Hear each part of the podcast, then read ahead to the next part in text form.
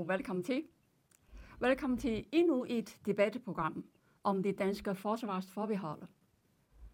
Den første juni nærmer sig, og Danmark skal snart tage stilling til, hvad der skal ske med det forbehold, vi har haft næsten, i næsten tredive år. Skal den afskaffes, eller skal, vi, skal det bibeholdes? I dag har vi inviteret en ja-side, en ja-siger og en nej-siger til en duel om forsvarsforbeholdet. Men det er ikke kun ja-siger og nej-siger dem selv. De repræsenterer også deres ja-side og deres nej-side. Vores gæst fra ja-side er formanden for Europabevægelsen Østerjylland, Kurt Nielsen, og vores gæst fra nej-side er formanden for Folkebevægelsen mod E U, Susanne Dør. Susanne og Kurt, rigtig hjertelig velkommen til jer. Mange tak. tak. Uh, vi vil gøre det på den måde i dag. Jeg vil først bede jer om at fremlægge jeres argumenter for enten jeres ja eller jeres nej. I får hver især fem minutter til at gøre det. I må gerne stoppe for, men I kan tale over tid. Så jeg vil gerne starte med dig, Kurt. Du og Europabevægelsen stemmer ja. Og hvorfor? Vi er jo en organisation, Europabevægelsen, en tværpolitisk organisation, der vi gerne vil styrke det europæiske samarbejde. Og det kan være mellemstatsligt, det kan være overstatsligt. Så vi i Europa, vi støtter Europarådet, som jo er noget helt andet end, end E U, og så støtter vi den europæiske union også. Så skal vi sige, det er sådan vores mission, og at vi vil Europa, vi vil et europæisk samarbejde mellemstatsligt og forpligtende. Og som sagt, vi er tværpolitiske, vi er ikke knyttet op til et bestemt politisk parti, men der er selvfølgelig medlemmer hos os, der også er medlemmer i et parti. Vi skal så stemme her den første juli, som du sagde, omkring en afskaffelse, eller at vi beholder forsvarsforbeholdet.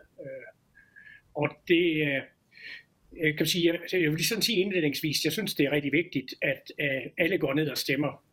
Der er jo sådan femogtredive procent, siger de, der er i tvivl om, og mange af dem kan måske vælge sofaen. Det synes jeg er en rigtig dårlig løsning. Jeg synes, man skal tage stilling, at vi er jo et af verdens mest demokratiske lande, det er vi nærmest forpligtet til at gøre. Også selvom det måske kan være svært, som det kan være her med, med forsvarsforbeholdet, hvad er det så lige, vi skal stemme på? Og jeg kan sige, at jeg har været nede og stemme, fordi jeg er ude at rejse den første juni, så, så jeg har også stemt. Og I må selvfølgelig gætte på, hvad jeg har stemt, men det er nok ikke så uklart.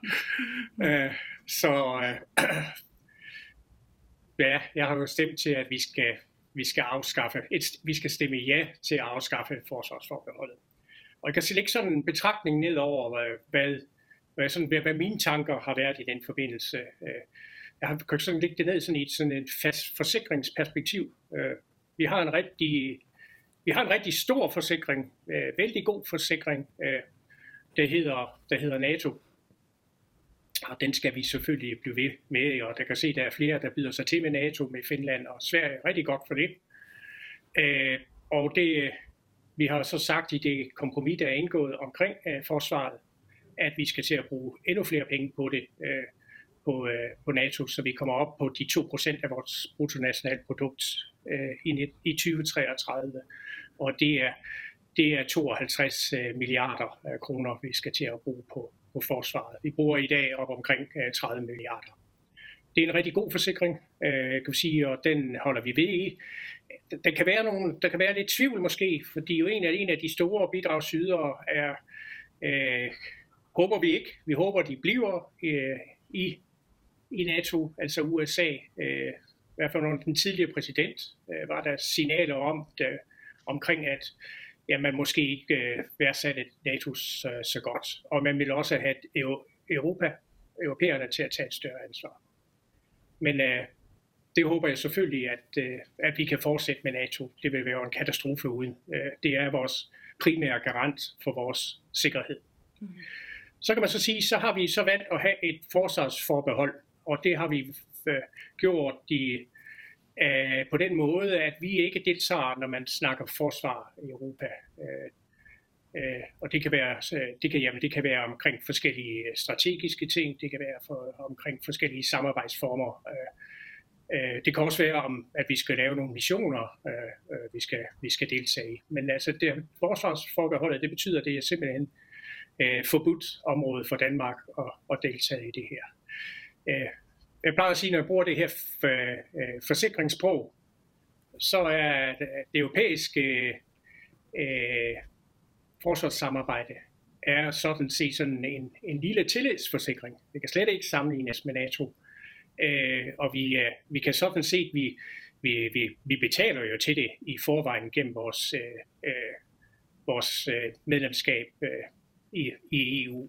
Det kan være, at vi skal betale nogle håndører mere. Øh, og vi skal måske bidrage mere, når det er, hvis vi skal på missioner, eller deltager i missioner. Øh, og det er, så, men det er selvfølgelig noget, der også kan finansieres af de ekstra penge, vi skal betale til NATO, fordi det tæller også med i de der to procent til bruttonationalproduktet. Så øh, jeg synes, vi skal, vi skal deltage i det samarbejde, øh, og at vi, øh, vi går ind i det sådan øh, fuldtonet, øh, det vil sige, at vi går ind i det sådan, at vi, øh, vi deltager i de møder, der er, i de forhandlinger, de aftaler, der er. Øh, og vi, øh, og vi, er, vi også deltager i missioner, hvis det, det, vi synes, det er relevant. Men at vi går ind, og vi har indflydelse på forsvarssamarbejde i E U, det har vi slet ikke i dag, fordi vi står jo helt udenfor. Øh, og der er jo nogle myter omkring det, hvad det så betyder. At øh, det er lige... Øh, lige fuld vej ind i, at vi skal have en europæisk hær. Det har da slet ikke noget på at tale med, at vi skal have en europæisk hær. Det vil kræve en traktatændring. Ja. Men okay, Kurt, den have... tager vi lige om bagefter om lidt. Ja. Ja.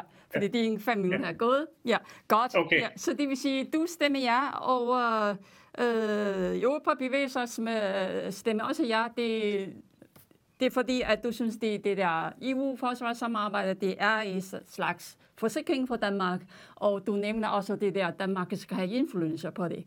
Så, ja, det er sige, yder, det en yderligere forsikring. En yderligere ja. forsikring. Okay. Vi har en stor forsikring, der hedder NATO. Godt, ja, så har vi det. Ja. Nu går jeg til dig, Susanne. Du og uh, Folkebevægelsen mod E U stemmer helt sikkert nej. Uh, og hvorfor er det nej? Det gør vi, og for lige at introducere Folkebevægelsen, så er vi ligesom Europabevægelsen en tværpolitisk bevægelse, det vil sige, at vi ikke er koblet op på noget parti, men vi samler på tværs af partierne den E U-skepsis, der er i den danske befolkning.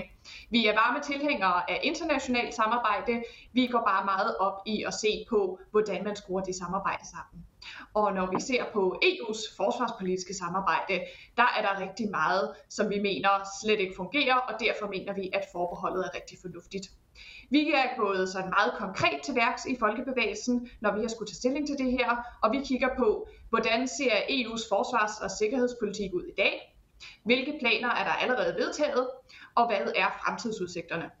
Og hvis, vi synes, hvis man synes, at E U's forsvarspolitik er fornuftig i dag, men så er der jo selvfølgelig noget, der, der taler for at stemme ja. Hvis man ikke synes det, så må man jo kigge på, om, der, om tingene udvikler sig i den rigtige retning. Og hvis man ikke synes det, og det synes vi ikke i Folkebevægelsen, jamen så er det, at det giver rigtig god mening at stemme nej. Hvis man skal sige lidt om, hvad E U's forsvars- og sikkerhedspolitik er lige nu, jamen så er det jo dels nogle militære operationer, som Danmark ikke kan deltage i. Vi er med i de civile operationer. Og det er dels øh, nogle mere administrative samarbejder. I forhold til de militære missioner, der er jeg rigtig glad for, at Danmark har et forbehold, fordi som oftest så gør E U's missioner faktisk mere skade, end de gør gavn. Øh, hovedparten af E U's missioner, de foregår i og omkring Afrika, øh, og man har faktisk været inde i nogle områder, der i forvejen var ustabile, og faktisk gjort sagen værre. Øh, det skyldes øh, selve den måde, E U's militære operationer er bygget op på, hvor man simpelthen har færre menneskeretlige kontroller, end man for eksempel har ved F N-missioner, der gør det samme. Så det er en del af samarbejdet, vi er kritiske overfor. Så er vi også kritiske over for den del, der hedder det europæiske forsvarsagentur, som hvert år fortæller landene, der er med, hvor mange penge de skal bruge på forsvar, og hvordan de skal bruge dem. De beslutninger mener vi bør være suverænt op til de danske folkevalgte, uden indblanding fra E U-bureaukrater. Så kan vi se på, jamen det her er jo et område, der er i hastig udvikling, så hvilke planer er der allerede vedtaget? Jamen i marts måned blev der jo fremlagt et, en ny strategi for E U's forsvars- og sikkerhedspolitik. Den strategi var Danmark i øvrigt med til at fremlægge, fordi vi jo sådan set i forvejen sidder med ved bordet, vi er med i diskussionerne, vi har ikke stemmeret, men det er ganske sjældent, der bliver stemt i rådet. Og det, der står i det strategiske kompas, det er dels, at landene skal bruge langt flere penge på forsvar og langt flere penge på forsvar specifikt i E U, så der kommer den her ekstra regning. Så står der også, at de E U-kampgrupper, der allerede findes i dag, de skal udvides til at være på fem tusind soldater, at de skal under en fælles E U-kommando, og at det skal blive nemmere at sende dem ud. Og det, der ligger i nemmere at sende dem ud, det er, at den her vetoret, som Danmark har på nogle områder inden for forsvarspolitikken, den faktisk svækkes. Fordi man lægger op til, at lande, der er uenige med en given beslutning, blot lader være med at stemme, i stedet for at nedlægge veto. Så der lægges op til, planerne er, at små lande får endnu mindre magt. Hvis vi så kigger på fremtidsudsigterne på længere sigt, jamen, så giver det jo mening at se på, hvad siger de toneangivende stemmer i E U. På det her område, der er det jo Frankrig, der er det Tyskland, og der er det E U-kommissionen, der er toneangivende. Alle tre har jo faktisk udtrykt ønske om på sigt at få en egentlig E U her. Og det er rigtigt, hvis den skulle have en overstatslig karakter, så kræver det en traktatændring. Men de her kampgrupper og bruge dem mere aktivt, det kræver ikke en traktatændring. Og når man ser sådan en som Tysklands kansler Olaf Scholz sige, at han ønsker en overstatslig E U her, så er det jo den vej, den blæser. Så det skal man jo også have med i baghovedet. Er det den udvikling, man synes giver mening for Danmark? Det synes jeg ikke. Jeg synes derimod, at vi har nogle rigtig gode alternativer. Vi har jo haft det her forbehold igennem niogtyve år. Vi har fundet ud af at føre en aktiv udenrigspolitik med de her forbehold. Vi har i øjeblikket tusind udsendte soldater, hvoraf desværre kun de fjorten er på F N's fredsbevarende missioner. Hvis man skal skrue op for forsvarsbudgetterne, så giver det mening at se på nogle samarbejder, der fungerer som F N's. Det giver ikke mening at give mere magt til nogen, der har vist sig dårlige til at forvalte den. Så det er grundlæggende derfor, vi anbefaler at nej den første juni. Okay, godt. Tak. Ja. Så det vil sige, at du og Forsvarsbevægelsen mod E U, I synes, at E U's øh, forsvarssamarbejde, øh, de ikke altid gør noget godt. Øh, mm. øh, øh, nogle gange de gør direkte skade, og jeg synes også, at det der europæiske forsvarsagentur, øh, det køber jo penge fra alle mulige andre lande af, og så det vil sige, det er altså ekstra byrde for os jo. Og så synes jeg ikke, at den, den udvikling, den tendenser, øh, som jeg synes, det giver mening. Uh, okay, godt. Yeah. Så nu har vi jo hver især jeres argumenter klar. Uh, og der næste, der vil jeg gøre det er, jeg vil stille jer hver især et spørgsmål. Uh, og når vi er færdige med det spørgsmål et, så vil det gå til spørgsmål nummer to og til hver især. Uh, nu vil jeg starte med dig, uh, Susanne. Uh, hvis vi tænker på, at den... Uh, amerikanske uh, regering, eller også ambassade, for nylig har udtalt sig, at uh, de ønsker et uh, stærkere, uh, mere handlekraftigt europæisk forsvar. Uh, og de synes, altså det der mere stærkere europæiske forsvar, det vil kunne bidrage positivt til globale sik- sikkerhed, og de også komplementerer til NATO. Så det vil sige, altså når U S A øh, anerkender og anbefaler en stærkere europæisk øh, forsvar, øh, og vil jeg, vil jeg i NATO, men hvorfor går vi ikke med i, i E U? Ja. Og så tænk, på, tænk også på, at øh, når det der spørgsmål om, hvem skal være den amerikanske næste, næste præsident, og hvad den her nye præsident vil gøre med NATO, det der små, det er stadig uklart. Ja, uklart. Øh, vi bør have dem i baghovedet. Så det vil sige, at i den kontekst, øh, skal Danmark ikke forberede sig til den der situation og få E U på ryggen som ekstra sikkerhed? Bør vi ikke gøre det? Tak, og det er et rigtig, rigtig godt spørgsmål, og noget vi alle sammen bør overveje. Hvordan er øh, verdenssituationen, og hvad, hvad spørger stormagterne altså om? Øhm, altså der vil jeg sige et par ting. Det her om, at U S A lidt vender ryggen til Europa, det er jo sådan set noget, vi har set gennem rigtig mange år. Det er også før Trump, det var allerede under Obama, at man talte om, at E U-landene skulle tage mere ansvar for deres egen sikkerhed. Men man kan sige, det har vi jo sådan set taget tilløb til og gjort igennem rigtig mange år nu. Nu lever vi op til vores NATO-forpligtelse med de her to procent, eller vi kommer i hvert fald til det. Øhm, og vi har, vi har tra- trappet op alle mulige europæiske forsvarssamarbejder. inden for NATO øh, og uden for NATO i øvrigt. Altså Danmark deltager jo faktisk i forvejen i inden for NATO noget, der hedder Framework Nations Concept, som er sådan et ø, tysk, tyskledet projekt for at styrke det europæiske ben af NATO. Så deltager vi også i et projekt, der hedder J E F, Joint Expeditionary Force, det er sammen med vores britiske allierede, som er super vigtige allierede, og som jo ikke længere er i E U. Det er nogen, der giver rigtig god mening at alliere sig med. Øh, og vores nordiske allierede, nogen er med i NATO, nogen er med i E U. Øh, og vores baltiske allierede, dem der altså for alvor er truet af Rusland. J E F-samarbejdet var jo nogle af dem, der reagerede på øh, Putin, der angreb i Ukraine og ledede en træningsmission. Det var jo ikke noget, man så fra E U. Så når amerikanerne beder os om at trappe op europæisk, så betyder det jo ikke nødvendigvis i E U-regi. Det kan lige så godt være i de forsvarssamarbejder, der faktisk har vist sig mere effektive, og det er Danmark jo i forvejen med i.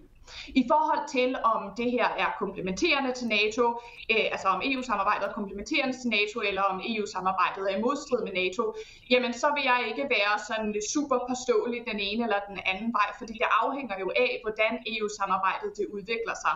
Altså hvis det går i Macrons retning, hvor han siger, at vi skal have en Europa her, der kan, skal kunne forsvare os blandt andet mod U S A, så er det klart, så begynder der at komme noget clash med NATO. Men det er jo ikke en naturlov, at der gør det.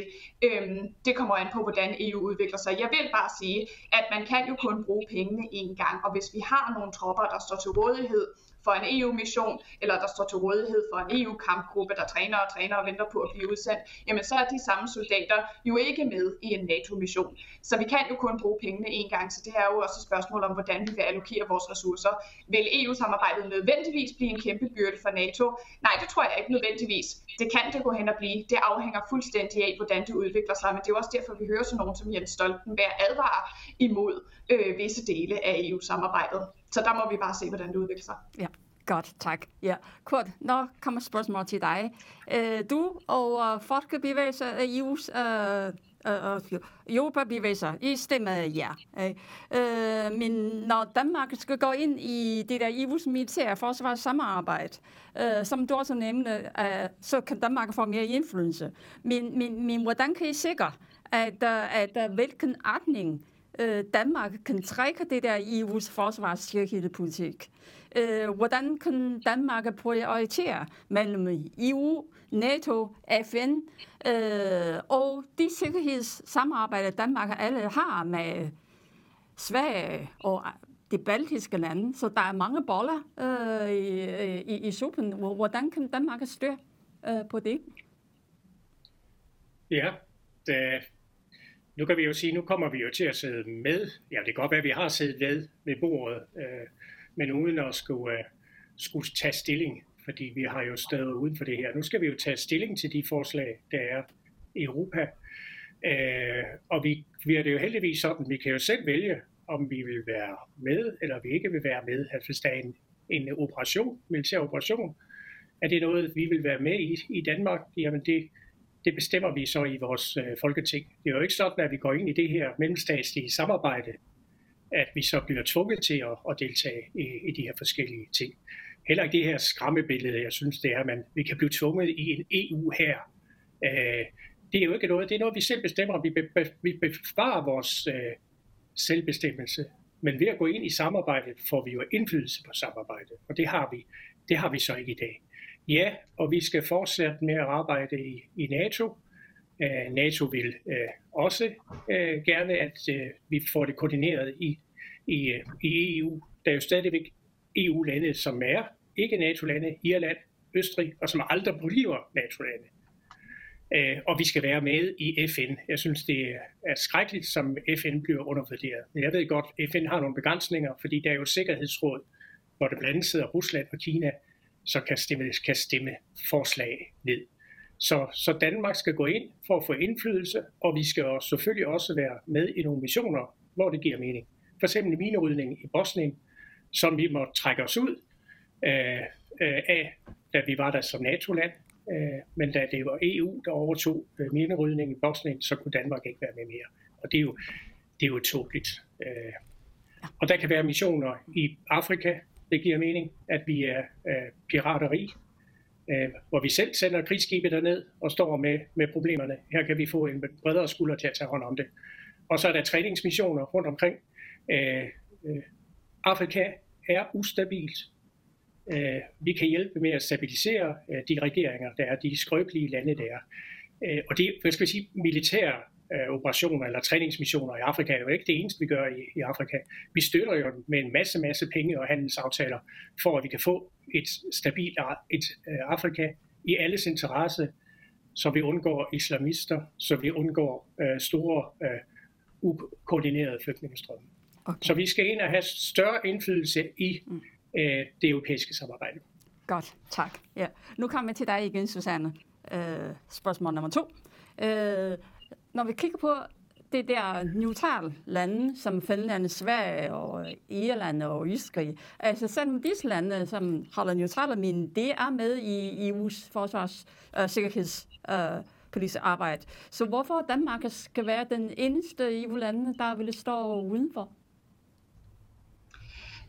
Altså, vi er jo de eneste, fordi vi har fået lov til at stemme om det, fordi vi rent faktisk har taget den her debat i Danmark. Øhm, vi er jo også de eneste, der har et formelt euroforbehold. Det var fordi, der kun var to lande, der fik lov til at stemme om euroen, Danmark og Sverige. Vi stemte begge to nej, og Danmark var så det eneste, der gik hen og fik et juridisk forbehold. Men så det har været, fordi vi har haft nogle politikere, der har Øh, hør på befolkningen faktisk, at det er derfor, vi har det her forbehold. Øhm, men det, at, øh, at Finland og Sverige nu ser på at gå ind i NATO, det synes jeg, det siger, selvom de er med i E U's forsvarssamarbejde, det synes jeg siger rigtig meget om, hvad E U-samarbejdet jo faktisk ikke kan. Altså, der er jo mange, der taler om E U-samarbejdet som et eller andet øh, fælles sikkerhed. Altså, det er jo hele Socialdemokratiets øh, øh, slogan, at det er et fælles forsvar af vores sikkerhed. Men det er jo netop ikke et territorielt forsvar, fordi ellers ville Sverige og Finland jo ikke behøver øh, en, et NATO-medlemskab. Øh, der står jo faktisk i traktater, det er traktaterne, øh, at E U's militære operationer skal foregå uden for E U's grænser, og det er jo typisk også uden for Europas grænser, med kun en enkelt undtagelse i øjeblikket. Øh, så altså, jeg synes, det giver rigtig fin mening, at Danmark ikke er med i et samarbejde, der har vist sig faktisk at destabilisere oftere end stabilisere. Altså hvis man ser på de der træningsmissioner, som Kurt nævner, jamen altså i Mali, der har man jo for eksempel trænet soldater i Malis regeringshær, der sidenhen har begået overgreb på civile. Og det eneste grund til, at vi ved, at de har gjort det, det er fordi, at F N har været der sideløbende, og F N har nogle krav om, om at, at rapportere. F N har også nogle krav om, at der skal foretages risikovurderinger, inden man træner soldaterne, at man monitorerer menneskerettighederne efter man har trænet. Det er nogle ting, det er nogle kontroller, der ikke findes i E U. Så jeg synes, det giver mening, at vi engagerer os i omverdenen, men vi skal være meget kritiske til, hvordan vi gør det. Og jeg kan bare ikke se nogen grund til at gå ind i et samarbejde, der har været misforvaltet og stadig er det. Ja, okay, godt. Ja. Nu kommer jeg til dig igen, Kurt. Øh, det der at stemme ja, at komme ind i det der E U's forsvarssamarbejde, øh, det er også noget, der koster. Øh, og J E F har lige lavet en foreløbig beregning på, hvor meget bidrag Danmark skal komme med, øh, hvis, hvis det er mere. Øh, så det vil sige foreløbig, at det koster i hvert fald mindst øh, seksogtyve komma seks øh, millioner. Ja. Og så tænker vi på oveni, at som du også nævnte, at Danmark skal have bidrag til NATO til to procent af vores bruttonationale produkter. Ja. Og øh, så skal vi, uh, Danmark er i gang med at uh, tage imod og så hjælpe mange af de uh, ukrainske flygtninge og prisstigninger her i Danmark, og vi skal også have de der grønne omstillinger. Så skal vi ikke altså tænke på det der økonomi, øh, når vi tænker på, at det der E U's øh, forsvarssamarbejde? Ja, ja, seksogtyve komma seks millioner kroner kan selvfølgelig lyde af meget, men i, men i de der store milliardbeløb, vi, vi, vi har i og i omkring vores forsvarsbudgetter, hvor vi nu stiger fra knap tredive milliarder til tooghalvtreds milliarder, så er det jo pionerer. Og som jeg har forstået det, hvis vi bruger seksogtyve komma seks millioner kroner mere til E U, jamen så er det noget, der kan tælles med i regnestykket til, til de penge, vi skal, vi har lovet at betale til, til vores til NATO. Så det er, det er jo, kan vi sige, en, en del af regnestykket af de to procent af B N P. Så, så ud fra det, det regnestykke, jamen, så koster det jo ikke også mere. Det er jo noget, vi betaler i forvejen. Så er det, det også det, at hvis vi skal på missioner, så, vil vi også, så skal vi selvfølgelig også betale for det, hvis vi vil det. Det er jo heldigvis op til os selv at afgøre, om vi vil være med i en træningsmission, øh, eller vi vil være med i bekæmpelse af pirater ud for Somalias kyster. Det, det er helt op til os selv at beslutte. Folketinget er ikke noget, vi bliver tvunget til i det her. Det, det kan mange gange give god mening, Jeg skal ikke gå ind i, hvad der er sket i Mali, så detaljeret ved jeg da ikke. Men det, der er gået i, det er jo en god mening, man har prøvet at træne hæren, så man kunne bekæmpe de islamister, der skaber de flygtningestrømme, der kommer til Europa. Så, så kan du sige, det er jo ikke noget, vi bruger flere penge til. Det er penge, vi bruger, vi kommer til, vi vil bruge i forvejen. Ja, okay. Ja. Øh, ja, vi har ganske lidt tid tilbage, men jeg håber, vi kan lige tage den sidste spørgsmål, øh, og så I må gerne svare meget kort. Ja. Susanne, øh, E U, øh, det der forsvarssamarbejde, øh, det er jo sådan en mellemstatslig samarbejde. Øh, og så, vi, vi, vi har jo det der mellemstatslige samarbejde med E U på alle mulige andre områder. Men hvorfor det der forsvars øh, mellemstatslige samarbejde, samarbejde vil være problemer? Ja, øh, altså det er rigtigt, at det er et mellemstatsligt samarbejde, men der skal man lige huske, det er jo ikke ensbetydende med, at vi ikke forpligter os til noget. Øh, fordi vi forpligter os jo faktisk i og med, at vi melder os ind i Forsvarsagenturet, i og med, at vi melder os ind i PESCO, og dermed tyve forpligtelser, mener jeg, det er til, hvordan vi skal optrappe. Øh, og derudover så har vi vetoret, men kun når det gælder militære missioner. Vi har ikke vetoret, når det gælder Forsvarsagenturet, og heller ikke over dele af øh, PESCO. Så det er jo et, et, et ganske forpligtende samarbejde. Men så, skal det, så, så er det helt rigtigt, som Kurt siger, vi kan jo godt sige nej øh, i forhold til i hvert fald de militære missioner. Men der er det jo vigtigt at huske, hvem vi er. Fordi der skal jo sådan set kun et snævert flertal i Folketinget til at sende vores soldater på alle mulige missioner i Mali, som, som øh, hvad hedder det, har været fuldstændig mislykket, men som ja-partierne taler varmt om, i den centralafrikanske republik ligeledes, i Middelhavet ligeledes. Øhm, Så det er det, altså vi, hvis vi opgiver forbeholdet, så giver vi et snævert flertal i Folketinget, som vi ved er meget mere E U-begejstret end befolkningen generelt, øh, et mandat til at gå med. Og derudover så kan jeg være bange for de politi- den, den politiske pres, der bliver lagt på ja-partierne til at gå med. Altså vi ved jo fra tidligere forsvarsminister Trine Bramsen, som, øh, som har set, når hun har siddet med, ved bordet med i rådet, så har hun set små lande blive presset til at stille med soldater, til at stille med materiel, som de egentlig ikke ønskede sig. Det har hun sagt, dengang hun var forsvarsminister. Så det er sådan set også den analyse, jeg lægger mig op af i dag, når jeg siger, vi vil da blive presset til at stille til nogle missioner, som ikke nødvendigvis er i vores interesse. Hvor skal de midler komme fra? Jamen selv hvis de kommer fra forsvarsbudgettet, hvilket jeg mener er uklart, selv hvis de kommer fra forsvarsbudgettet, jamen så bliver det jo skåret fra vores i forvejen spinkle, for eksempel F N-bidrag, øh, hvor Danmark øh, jo, jo ikke er særlig solidarisk og har det med at stille med ganske få soldater. Øh, og så skal vi jo også huske, at vi skal jo faktisk også betale til de administrative omkostninger i de missioner, vi vælger ikke at gå med i. Øh, så så vi, vi forpligter os til ganske meget, hvis det er, at folket opgiver Øhm, vores garanti, kan man sige, øhm, vores forbehold, og giver et snævert flertal i Folketinget lov til at løbe med mandatet. Ja, godt. Jamen, så desværre vil tiden jeg løber ud ved, øh, vi har jo ikke mere tid, så jeg når ikke spørge. Og jeg kan ikke, og jeg, og jeg kan ikke bare lige få et halvt minut. Ja, okay. Ja, kort. Det er ja. Nu fik Susanne. Jamen, jeg ja. synes, at hvis, vi skal, hvis det er suverænitet, vi afgiver til E U, så er det jo ikke et simpelt flertal i Folketinget, der bestemmer det. Så skal det, så skal det være fem sjettedele, og hvis vi ikke kan opnå det, så skal det ud til en folkeafstemning.